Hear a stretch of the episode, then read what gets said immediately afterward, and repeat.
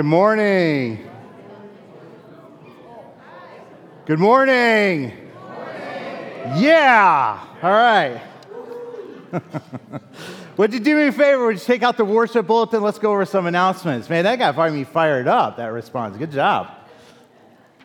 Before we get into those, Jim Maurer wanted me to express his appreciation for the cards and the contacts with the passing of his, his brother. Um, let's not stop though, right? Let's continue the prayers for the family because it's a, it's a change in life, right? And there, there's going to be birthdays that come up, holidays that come up. And when somebody passes, we want to, we want to constantly remember them and those changes. You know, I know, like you, my, with my dad passing, um, something will just remind you, you know, and take you to that place. So, so Jim, we love you. We love your family.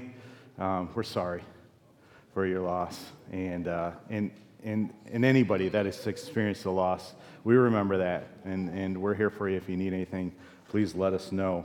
All right? Um, so, can I, can I just say how appreciative I am of this church? Yeah, of the prayers, um, of the giving. Uh, we raised over $500 for Abigail Ministry with those bottles that we collected, right? Um, we're, we're giving $500 to support a family who has six kids. One of them had kidney failure and cannot take care of themselves. And they have five kids in school and they're trying to pay for everything. So we're going to help out that single mom. You know, you're giving enables us to be the hands and feet of Christ. When you call somebody, when you send somebody a card, when you reach out to them, you know, you're being the hands and feet of Christ. Please continue to do that. Um, you know, we're going to blow our benevolence fund with this. I know, though, that you guys will, will fill that right back up so that we can help people. So I just want to say thank you for, for doing all that. Every time that we need something, right, we reach out and you guys respond. Um, we're going to have a funeral a showing in here today, and then a funeral tomorrow. Our ladies, um, Shirley Jones' granddaughter, Amber Conley, passed away. Um, man, we're praying for your family, right? Reach out to them. Uh, we're gonna we're gonna supply the funeral dinner. Uh, good good sized family, right? Um, so if you can help out with sides or desserts. I think that's what they need right now, Carol. So, Carol and Becky head up our, our dinners. Um, and I would not want that, that, that uh, ministry, but you guys do an awesome job. So, if you can help out with desserts or sides, would you please see them today? Because that's tomorrow. Tomorrow at 1 o'clock. Um, and the, the, funeral will be here as well. And I, I want to say thank you to our sound team. Our sound team's coming in tonight. Going to be here for we're going to be here for five hours. Splitting it up. I think Nathan's taking the first shift, Lee's taking the second shift. I'm going to take the third shift. And then we got to be here Monday, too, for the funeral, too. So, man, you, you guys just respond and respond and respond. And um, because you care about people. And that's what we're here for. We're, we're here. We're here to care about people, and we're here to tell them the truth about Jesus Christ, right? If you need anything, reach out and, and let us know. All right, so there's a couple ways that you can, you can help us out. Um, and I think that's it. We're, we're going to, of course, be praying for Afghanistan today. Doug's going to lead us in that during our prayer time. I, I heard this, I heard this uh, saying, and I love it. The church is like a nail. The harder you hit us, the deeper we grow. The harder you hit us, the deeper we go. The enemy we've been talking about, man, last week lined up exactly what's going on in Afghanistan with what we preached and talked about. And I, I know the harder that you hit us, the deeper we go because the deeper that we become dependent on Jesus Christ, right? We're not that deep as a church in America because we're not getting hit, all right? But our brothers and sisters around the world, they're facing death, they're facing jail, they're facing unspeakable acts against their family, right? And all they have is Jesus Christ. And that's why the church is exploding in those areas, like Iran, right? The number one fastest growing church. Iran. The mosques are empty in Iran. The people have been exposed. The, the enemy has been exposed there, and the people realize there is, there is nothing in Islam. and they're finding Jesus Christ. The women in Iran are leading the church of Jesus Christ there. The women who Sharia law says, hey, you can't go out by yourself. Hey, you can't speak unless you're spoken to. Hey, you, like you go out in public and you're a woman alone, you can be beat. You speak to a man without being spoken to, you can be beat. I mean, it's horrible over there. The enemy's being exposed, though. And these women are finding freedom in Jesus Christ. Man, they're finding a, a Savior who loves them and who gives them all that freedom. And the church is exploding over there. Church is like a nail. The harder you hit it, the deeper we go, right? Would you stand with me and pray?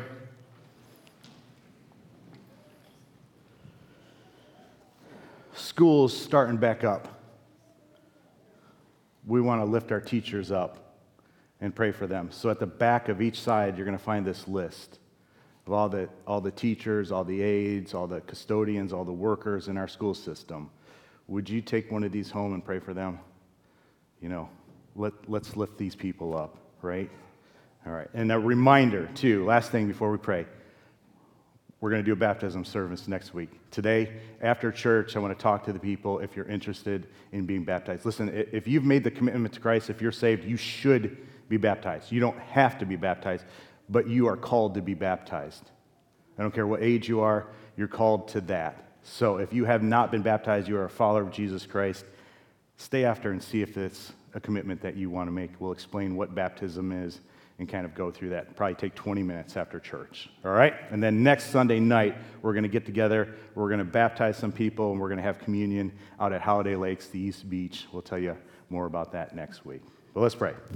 Father, we thank you for today. Lord, we thank you for the privilege of being able to openly worship. Lord, don't let us take that for granted. Father, thank you for this nation that allows that, Lord. I pray that against the direction we're heading, though, Lord, I pray that we would begin to once again honor you and give you the glory and honor that you're due.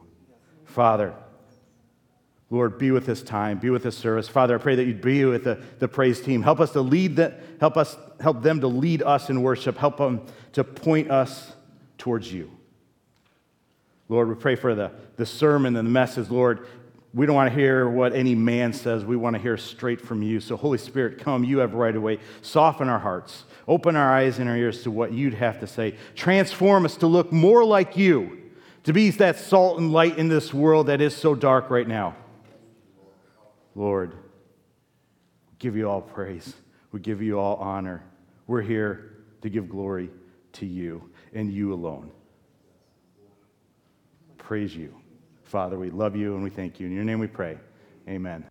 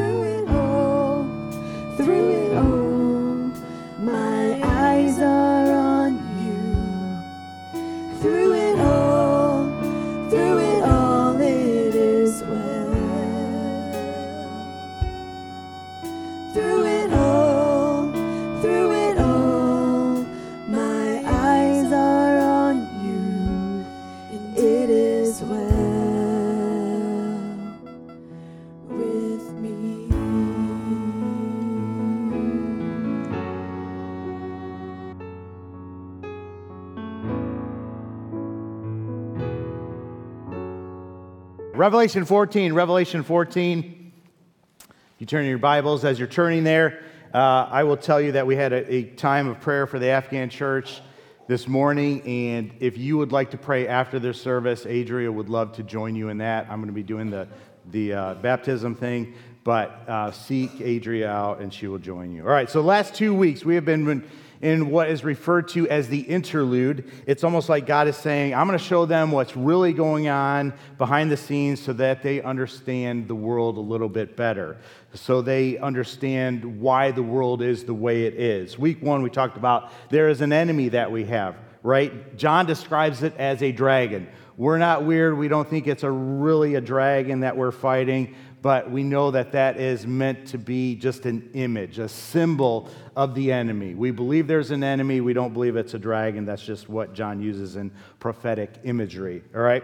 Uh, we see the efforts of the enemy. We see him getting defeated three times and thrown down to this earth, and then he starts to wage the war against this earth. We see his schemes. We saw them. We talked about them. We talked about how we defeat those schemes. Last week, we talked about the other two beasts that join him. We don't believe there are two beasts that are actually joining him, right? They represent something, though. We're talking about manipulated political power. We see how some nations come against Christianity, some governments come against Christianity to try to kill people, right? We see manipulated religion and how that happens. We're seeing that play out right now in Afghanistan. Their goal, though, is ultimately to get people to worship somebody other than the one true God. They want them to either worship them, or they want them to worship political power, or they want them to worship uh, anything else but Jesus Christ and our, and our God. Um, they, they threaten them with death, they threaten Christians with persecution right? Or they get people totally dependent on the government so that the government becomes their source of hope. Oh, who's going to save us? Who's going to help us out? Let's turn to the government. And that is a form of worship, right? All right. So, timing of last week's sermon just really hit me with what's going on in Afghanistan, hit me hard. I mean, we're seeing the beasts wage war in Afghanistan, all right? And we need to be on our, on our knees praying for these people that are left there, that are going to be persecuted, that are being persecuted, that are being already put to death, or will be put to death or put into prison. We want to stand by our brothers and sisters. And as, as Doug pointed out, it's not the least we can do is pray. The most we can do is pray, right? We wage war in an eternal realm. And we want to pray for God's hand to be there, right? All right.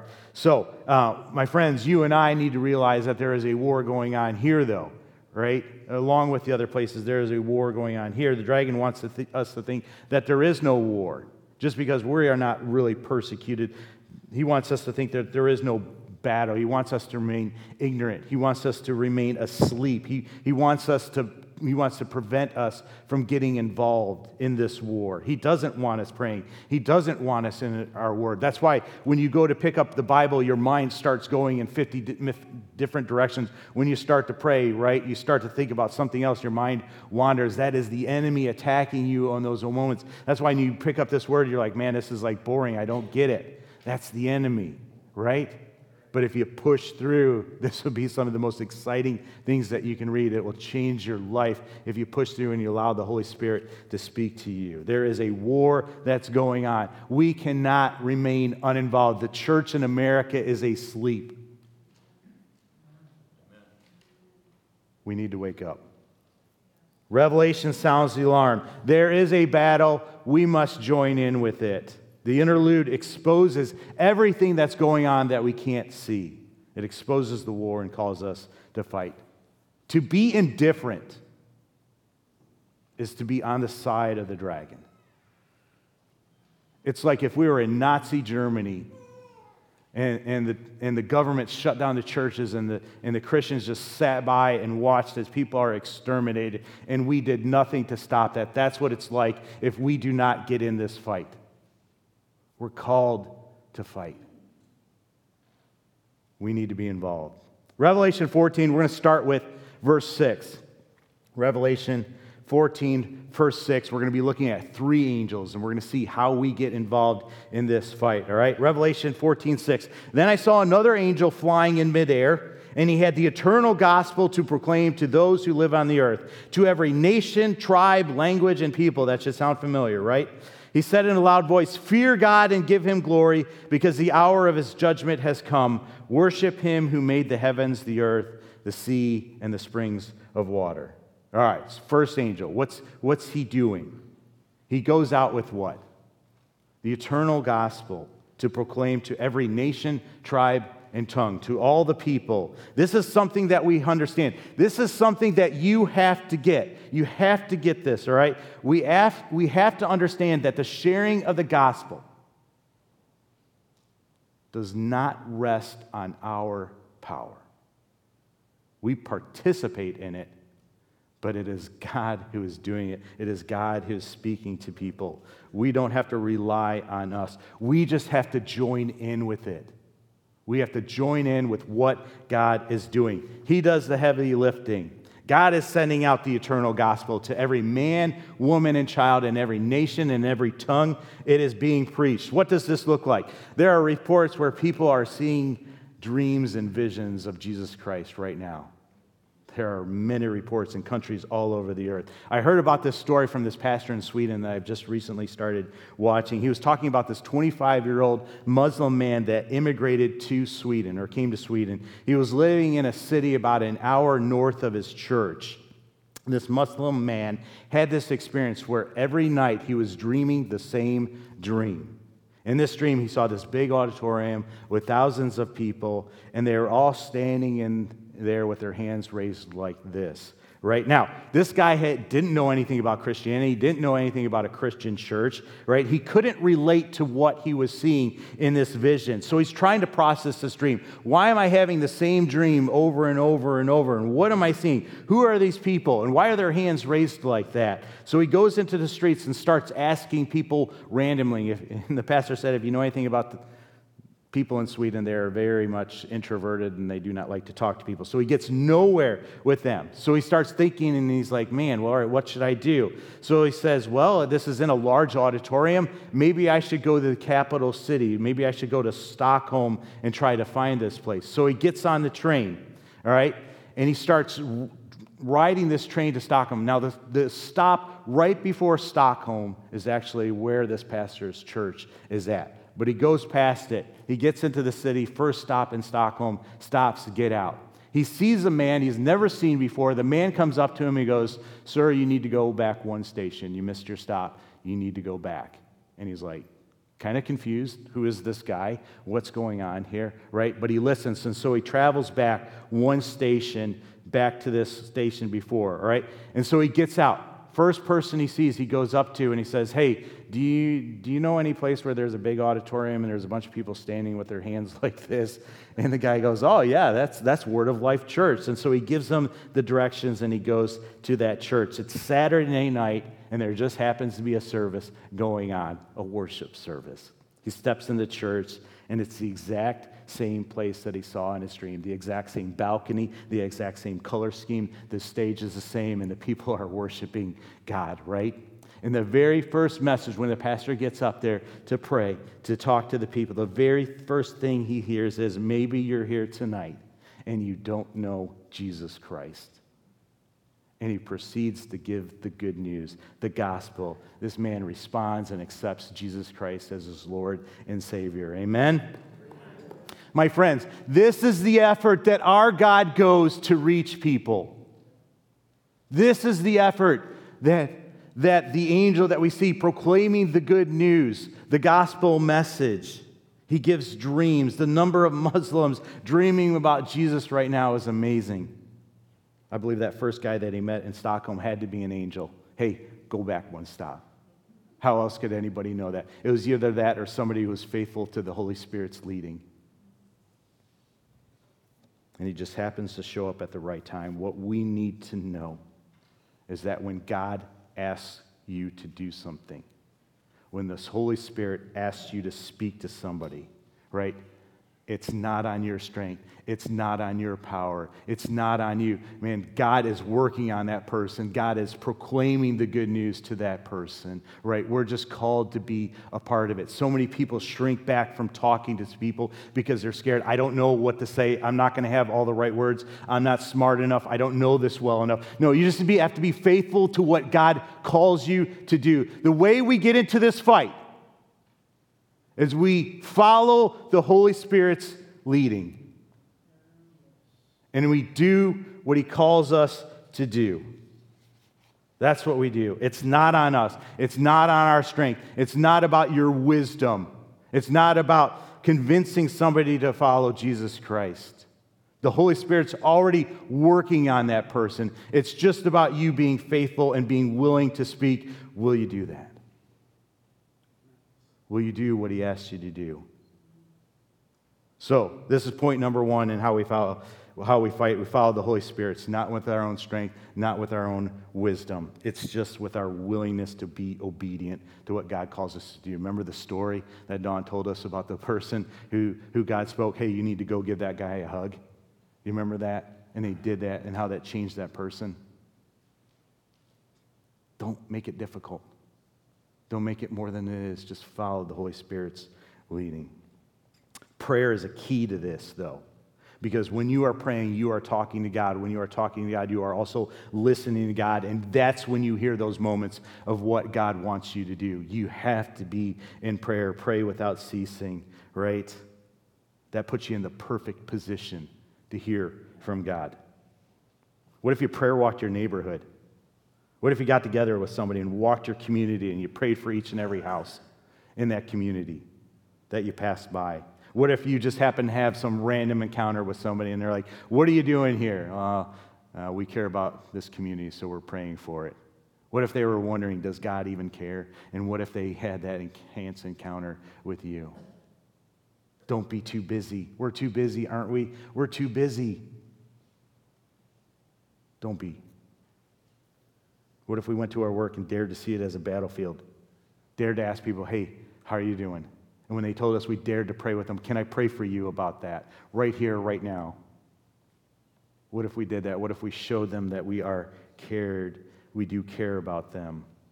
I know this might be a little bit weird, but can I pray for you? Right? You can say that. They can say no. That's okay. All right. Do you mind if I pray for you by myself? You know, I, I have rarely had somebody reject prayer.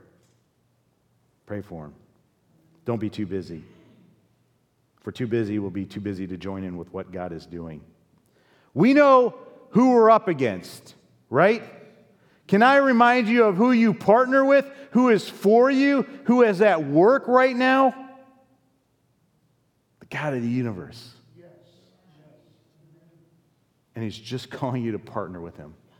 He does the heavy lifting. Look for it in every conversation that you have. When you're at the gas pump, and somebody just happens to talk to you, man, pray right then and there, God, lead this conversation in the direction that you'd have it, and just be faithful to it. Angel two, all right, this gets this is shocking. A second angel followed and said, Fallen, fallen is Babylon the Great, which made all the nations drink the, the maddening wine of her sexual immorality. What in the world is that talking about, right? All right, it looks, it sounds a little bit weird, but to the church hearing this, for the first time, they are talking about Rome. Babylon represents Rome to them. The angel goes out and proclaims, Babylon or Rome has fallen, which would have been weird for them to hear because Rome was, was not in any jeopardy of falling at this time politically. Right? So, what's happening here? The key is with the drunkenness and sexual immorality. The angel is exposing the lies of Rome. He's calling people to wake up to it. He's calling people to wake up to this, to this drunkenness, to sexual immorality. Is our nation dealing with a whole bunch of sexual weird things, right? Yeah. Here's the thing you know, that stuff seems good. That stuff seems fun to party, right? But it gets old. It gets old the ninth time you're cleaning puke out from in between your toes, right? it gets old.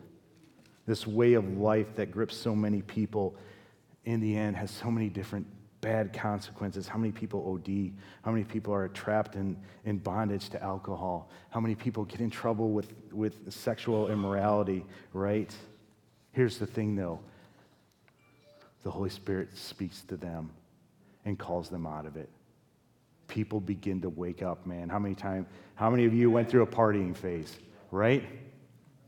but you woke up to the Spirit begins to wake people up to the choices that they make and just the brokenness that results from it. That's what we see. We see the brokenness that results from it. I've experienced the brokenness, man. My father was an alcoholic for so many years, and I saw what came from that. Um, three marriages, two that failed, right?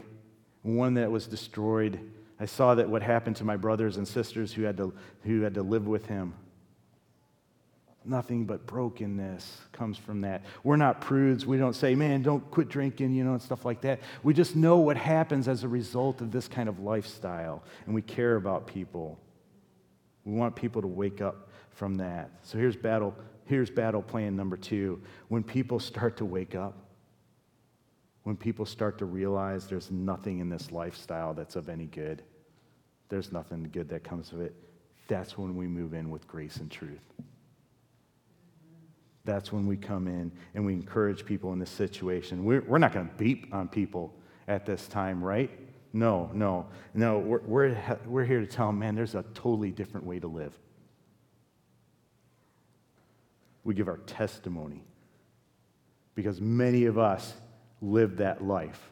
We can say, man, yeah, I, I've been where you were, and that was just crap. There's no good that came from that. And this is what Christ did in my life. He gave me a new life, right? He gave me a new reason for living, and it is the most exciting, amazing thing ever. This is the picture of baptism, right? Baptism, public symbol, public testimony to what God has done in our lives, right? It's a picture of salvation.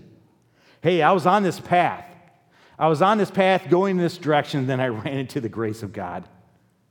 And it totally changed my life. And I said, Man, I want that. I'm all in.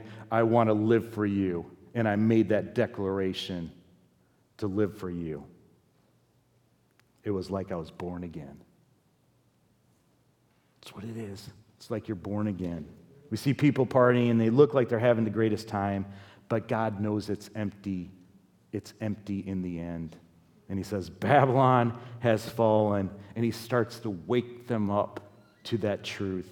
And he shows them this life is nothing but brokenness, and there is a better way. He asks us to join in, though, and come in with our testimony and tell what God has done in our lives to these people, right? Are we willing to share a testimony? When's the last time you shared your testimony? Have you ever? We need to get into the fight, we need to get into the battle. We need to tell people about what happened to us when we encountered God's grace, what He did in our life. It's not hard to do, right? Nothing that we're being talking about is hard to do. We come alongside Him, we partner with Him, and we just tell people about what God has done in our lives. This is the grace that God showed me. He forgave me. Man, I've done a lot of bad things in my life, right? But it's like I've never sinned when, I, when it comes to God's grace. How freeing is that? How awesome is that? Man, there's no condemnation there. Babylon has fallen. When you see all the craziness in our culture, all the things getting twisted, right? You're tempted to want to wage war against those people, speak out against those people. But you got to remember, they're just in bondage. They're in bondage to the beast, they're in bondage to the enemy, and it's up to us to help them, to help free them with the word of our testimony, with God preaching into their lives right? They've been lied to. They've been lied to. They've been lied to and said, man, this is good. This is where it's at. This is fun. But it grows old. God's proclaiming to these very people this way of life has nothing for you because He cares about these people. And we have to come alongside and let them know that it's the truth and what God can do. Watch for that opportunity. Watch for that opportunity. Pray for that opportunity that only Christ can provide. All right, number one, we, we partner with sharing the good, good news. We simply do what he asks us to do, even if it's weird, right? We are weird people. Number two, we share a testimony, what God has done in our lives. Once again, these aren't hard things to do. Verse 9 third angel followed them and said in a loud voice, If anybody worships the beast and its image and receives this mark, we talked about that last week, on their forehead or on their hand, they too will drink the wine of God's fury, which has been poured full strength into the cup of his wrath. They will be tormented with burning sulfur in the presence of the holy angels and of the Lamb, and they will smoke, and the smoke of their torment will rise forever and ever. There will be no rest day or night for those who worship the beast and its image, or for anyone who receives the mark of its name. This calls for patient endurance on the part of the people of God who keep his commands and remain faithful to Jesus. This last line we remember when, when the enemy comes, us to, comes up to us and, and says, Take the mark. In other words, reject Christ, right? It calls for patient endurance, it calls for faithfulness. You know, think about the people who are facing this right now in Afghanistan.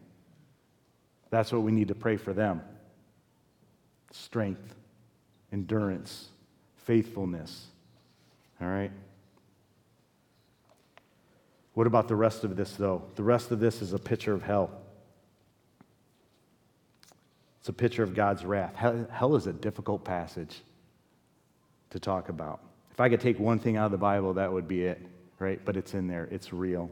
We can't shy away from it. The world says, How can a loving God pour out his wrath on people? That's what the world says. How can a loving God pour out his wrath on people? But think about this the more you love something, the more you love someone, the more potential you have for wrath. Is that the truth? Right? I love my wife and kids. You love your family, right? And if somebody harms them, will not your potential for wrath come out? Be poured out? If you reject Christ, you join the sign, side of the dragon. You join in with the enemy in his endeavors. You wage war against God's children. You deceive God's children. You, you join in with that person who seeks to destroy God's children. You don't think you'll face his wrath? You will. Here's the thing that we need to realize, though God gives us what we want. It's our decision, it's our choice. He reaches out to everyone. We just saw that. The eternal gospel goes out to every person, right? He calls his church to, to endeavor in that. God reaches out to everyone. Everyone has a choice. John 3:16 says that God so loved the world, he died for everyone, right? And anyone that believes in him will be saved. John 3:17, I love it even probably more than John 3:16. It says that God didn't come to condemn the world. He came to save it right? But here's the thing John 3 19. And this is the judgment. The light has come into the world, and the people love the darkness rather than the light because their works were evil. They think it's better, they think it's more fun. They don't want to submit to God, and so they reject Him. And He says, Okay, it breaks my heart, but I'll give you what you want. Depart from me. Depart from me, the source of all goodness. When you reject God, you reject all goodness for eternity. I, I don't know if hell is really about fire and smoke. I don't. That could just be imagery. But here's what I do know about hell, right? Hell is the absence of God, hell is the absence of any goodness. Is that a place where you want to spend eternity? I know it's a place filled with great regret. Here's what you need to know no one stands under the wrath of God except those who reject God's mercy. It is available for everyone. You want to talk about God's not fair? God is not fair because he offers mercy to everyone no matter what they've done. They don't have to earn it. You don't have to earn it, right? You just have to accept it. It's available for everyone. It's our choice, though, to accept it or reject it. If you don't want to have anything to do with Him, He gives you exactly what you want eternal separation from Him. I know people that have rejected Christ, and it motivates me to pray harder. It motivates me to live a better witness, right? It motivates me to pray for opportunities to talk to those people, to be the best example, to show Christ and His goodness to them. Because eternity's at stake. We fight by joining this angel and telling people about the consequences of sin and by warning people about the wrath of God. It's not popular, right? You're going to be a prude, you're going to be a weirdo. But it's better than the alternative. It's better than never telling that person that you care about the truth. I don't, want to, I don't want them to wonder why I never told them. My friend, you're on a path that leads to destruction, and I care about you too much to not warn you about that. Yeah, they might reject it, they might unfriend you, but isn't that better than the alternative? I wouldn't lead with this, right, with somebody. You know, I wouldn't just go up to somebody and tell them that. I'm going to develop that relationship with them. I'm going to get to a place where I earn the right to tell them that. Or I'm going to follow the Holy Spirit's leading if He tells me to tell them that, though. Three angels. I don't know about you, but I experienced all three of these angels in my life. First angel presents the good news of the gospel. I got that. There are people that joined in with that and spoke that truth to me. Second one, hey, the way you're living isn't going to work. Yeah, had some people talk to me about that. There's a better way. I got that, right? I heard people's testimonies that confirm that. Number three, you're under God's wrath unless you accept His grace. Man, I remember I was eight years old when I got that message from a preacher. I realized that. And I came up to the altar and I found God's grace and forgiveness for that. We're all sinners. Let's not pretend that we're not. Some of you are like really bad sinners, right? Compared to me. Just kidding. But we know that. We know what we deserve. But there's also God's grace. And when you find that, it is most, one of the most freeing, amazing things ever. I experienced all those things. And I know I'm not the only one because the Bible says the harvest is ripe. The harvest is ripe. Everyone hears these messages, if not from us, at least from God, from the Holy Spirit. Everyone across this whole entire globe is hearing this. Do you remember what Jesus said about the harvest, though? The harvest is ripe. People are hearing. People are ready. But what? The workers are few.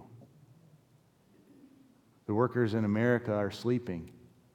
The workers in America are indifferent. The workers in America don't care. The majority. That can't be us. That can't be this church. There's two harvests described in this passage. The first one in 14 through 16. I'm not going to read it, but this is the picture of Jesus gathering his people, those who put their faith and trust in him from every nation, tribe, and tongue. I want to focus on the second harvest, though. Verse 17 Another angel came out of the temple in heaven, and he too had a sharp sickle. Still another angel who had charge of the fire came from the altar and called in a loud voice to him who had the sharp sickle Take your sharp sickle and gather the cluster of grapes from the earth's vine, because its grapes are ripe. The angel swung his sickle on the earth, gathered its grapes, and threw them into the great winepress of God's wrath. They were trampled in the winepress outside the city, and blood and flowed Blood flowed out of the press, rising as high as a horse's bridle, about four feet tall, for a distance of 1,600 stadia, which is about 200 miles. All right, a little confusing, right? What in the world's going on here? Let's take it and break it down. First, this isn't Jesus swinging the sickle, right? He swung the first one. This angel, this is another angel. This angel has the authority over fire. What does fire represent? Nine out of ten times it represents the presence and power of God. You remember a burning bush that was not consumed, a burning bush which God spoke to Moses through it, and God delivered his people out of slavery, right? And then there was a pillar of fire that led God's people into the promised land. And then we see tongues of fire fall on the church, and the church is born, right? That's what I want you to think of about with, with fire. This is the picture of the authority of God. Go, go gather the cluster of grapes. What's the vine of the earth? What do the grapes represent? They represent us, they represent the church, right? I hope you remember that from the branch life. This is we're talking about the church. The vine of the earth always represents the people of God. Jesus says this in John 15 I am the true vine, you are the branches. Abide in me, and you will bear much fruit, right? So go harvest the grapes, us, throw them into the winepress of God's wrath. Uh oh, right? They were trampled. Uh oh, again. But where were they trampled? Outside the city. What would be the significance of outside the city? You have to go back and think about the first people that this was written to and what they would have thought. They would have remembered the parable where the son of the vineyard was killed outside of the city. They would remember that it was Jesus who was crucified outside of the city. This harvest described is Jesus on the cross. The wrath of God's winepress being poured out on us, but really poured out on him in our place for all mankind. What's all this blood mentioned? It's just a sign that says, a simple reminder that says there's enough blood for all of us to pay for all of us, for each and every one of us, four feet high, 200 miles wide, 200 miles with the length of ancient Palestine. There's enough blood to cover Palestine. There's enough blood to cover this world. Each and every one of us, to cleanse us from all unrighteousness. My friends, don't reject God's grace. Some of you in here right now might be under God's wrath. But God's grace is available. He died for you. He loves you. He wants to he wants you to have a relationship with him. But it's your choice. You have to make that. Accept his gift of mercy and grace, and I guarantee you it'll change your life, though, forever. If you already did that, can you just be reminded that Christ's death on the cross paid for your sins, fully absorbed God's wrath for you? So now you are free, you are clean, you are declared righteous, you have right standing before the God of the universe, right? You are no longer condemned, no matter what, if you put your faith and trust in Him. First century church facing persecution, facing death, would have heard this and this would have energized them to not fear death, not fear God's wrath. Jesus is saying, I got you. You're secure. This would embolden them to preach the good news, to share the good news, to give their testimonies. Hear me. There is enough blood for you. I am no longer under God's wrath, I am under his mercy. That's why I want to live for Christ. That's why I want to worship Him. That motivates me to worship Him. That's why I want to tell other people about Him because I've experienced this and it is the most freeing, amazing thing ever. That should motivate us to share the good news. That should motivate us to be willing to look stupid to other people, to be ridiculed by other people. Yeah, you do this, you're going to have that, right? The world is going to hate you. But man, isn't it worth it? if one person comes to faith? I guarantee you. Verse 1 Then I looked, and there before me was a lamb standing out Mount Zion, and with him 144,000 who had his name and his father's name written on their foreheads. And I heard a sound from heaven like the roar of rushing water and like a loud peal of thunder. The sound I heard was like that of a harpist playing their harps, and they sang a new song before the throne and before the four living creatures and the elders. No one could learn the song except the 144,000 who had been redeemed from the earth. These are those who did not defile themselves. They follow the Lamb wherever he goes. They were purchased from among mankind and offered as firstfruits to God and the Lamb. No lie was found in their mouths they are blameless. 144,000, just the number of completeness, right? Just the number of completeness. It just represents all of us. All of us are in this picture who put their faith and trust in Jesus Christ. I love this too. What's the first thing that John sees? He sees the Lamb standing on Mount Zion this version of Christ. It's not the lion, right? Standing victorious on Mount Zion. How does Jesus destroy the dragon? How does Jesus win the battle? Not as the lion, as the lamb. Who does what? Who takes away the sin of the world. This is a sign, my friends. This is a sign of the way we fight. I want to wage war like the dragon does. I want to fight politics with politics. I want to fight false religion with religion. It's just what comes natural to me. It's what comes natural to a lot of believers. But hear me, though. It's not how we fight, it's not our main way of fighting. It's not. We're called to fight like the lamb, not like the lion we're called not to love our life too much. We're called to lay our life down. We aren't, aren't we supposed to pick up our cross? That's how we win. That's how we fight. We partner with the Lamb. Oh, the lion is coming. The lion is coming. Jesus is coming back, right, to end everything. But until that happens, we fight like the lion we, er, like the lamb, we fight alongside the lamb. Some of us put all our energy into fighting like the dragon, and we're missing out. It doesn't help. Have you won somebody to Christ doing that? Have you seriously won somebody to Christ doing that? We don't use as weapons. No, put away your sword, Peter, right? That's what I want to do. I want to grab the sword. I want to, I want to physically hurt somebody. But that's not what we're called to do. We're called to lay down our lives. We're called to pray for those who persecute us. We overcome by the blood of the Lamb and the power of our testimony. We endure. We remain faithful. We don't love our life too much. Man, there's people in here, there's Christians that want to fight, but you're not willing to share the good news. You're not willing to share your testimony. God, forgive us. God, forgive us.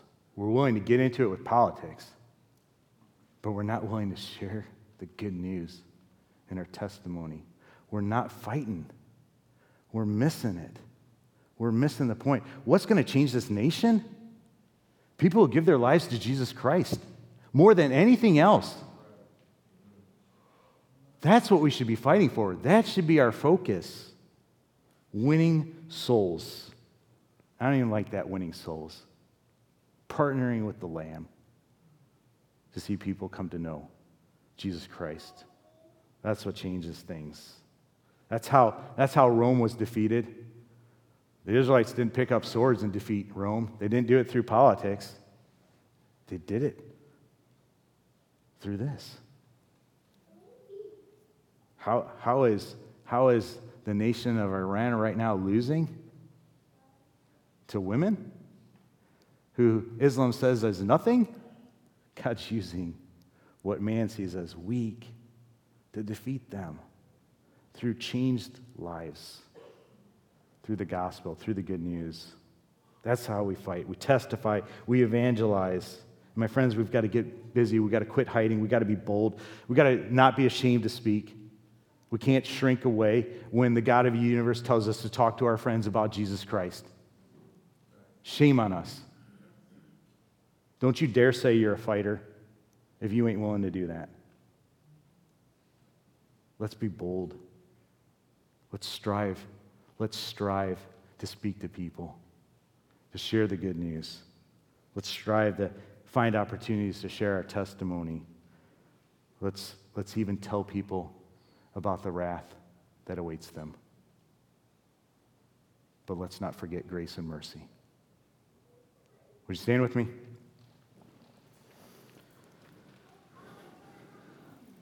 The harvest is ripe, but the workers are few.